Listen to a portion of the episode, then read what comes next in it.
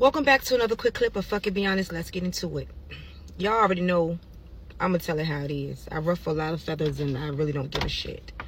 But on this one, I wanna I wanna say to you, and those of you in this relationship, stop holding on to them years.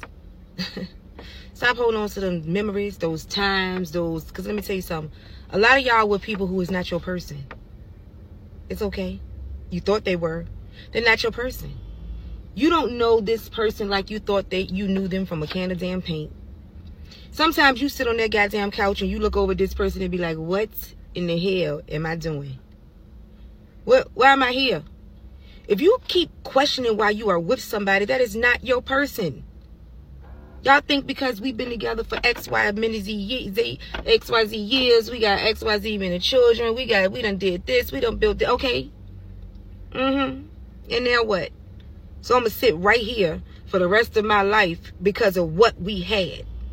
Because I don't want to be honest with myself to know what we had is no longer what we are.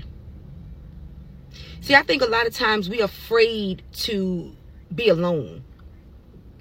We're afraid. We are, we are at fear of being by our fucking self. When sometimes being by yourself is the most peace it brings you the most peace that you have never experienced in your life. You know why? Because you are always with somebody. You go from one person, then you relax for a little bit, then you with another person, then you relax for a little.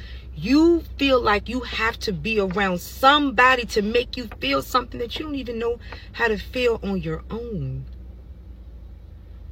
If I'm talking to you, you already felt it. I'm just confirming it. You just slid by my page by accident for me to tell you that ain't your person.